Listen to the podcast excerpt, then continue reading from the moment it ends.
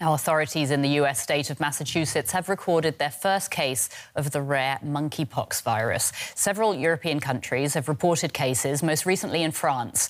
US doctors are now investigating whether the Massachusetts case is related to the European outbreaks. Monkeypox is a rare viral infection usually found in small mammals in West and Central Africa. The spread of the virus is usually caused by people travelling to those areas.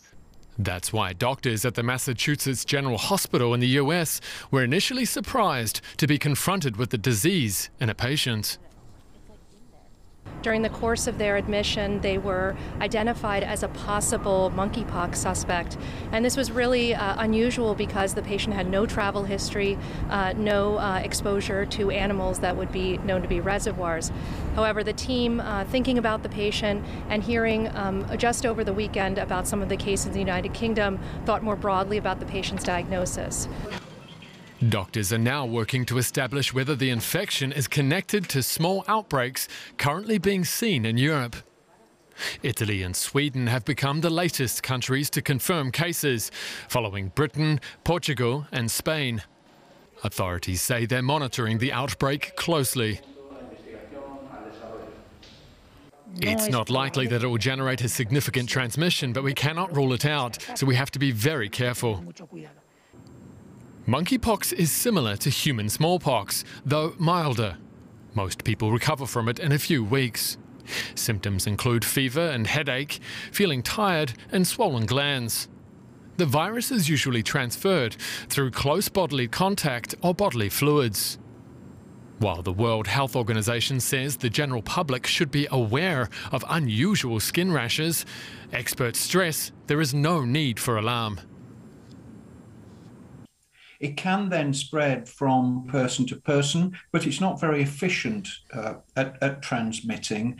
And so, what we normally see is maybe one or two people get infected from that case, and then it dies out because it's not very infectious within uh, human population. While authorities stress that the risk to the general public is low, they're urging any suspected cases to self isolate immediately.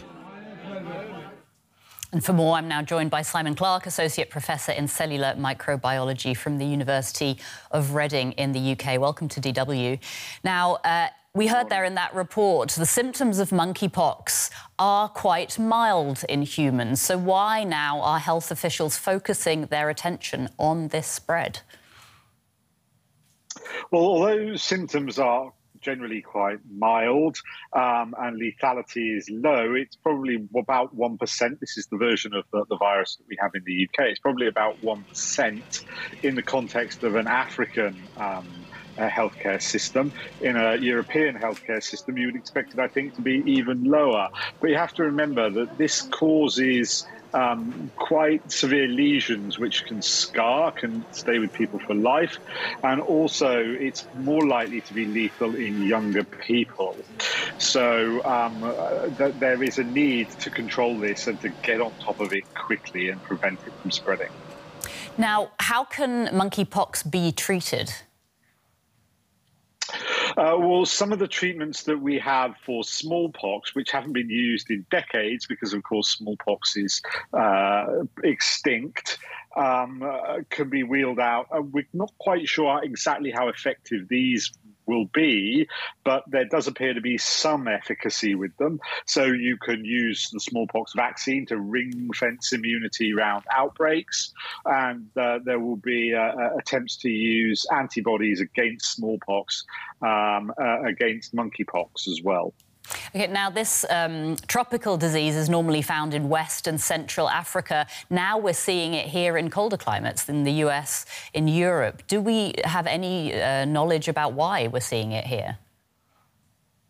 Uh, well, it's the sort of thing that we would periodically see anyway. I suspect that the the the, the uh, relatively high number of uh, outbreaks um, in northern climes it's probably got something to do with increased travel. People haven't been able to travel to um, from from Europe to Africa for quite a while now, um, and of course over the past few months that will have uh, have changed, and, and people will start moving around the world again, and we'll start to see these outbreaks. Um, of course, we have to remember that older people have um, some residual immunity, it's believed, from smallpox vaccine. Somebody my age uh, won't.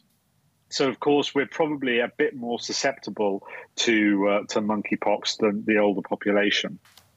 Fascinating stuff. Simon Clarke from the University of Reading, thank you. You're welcome.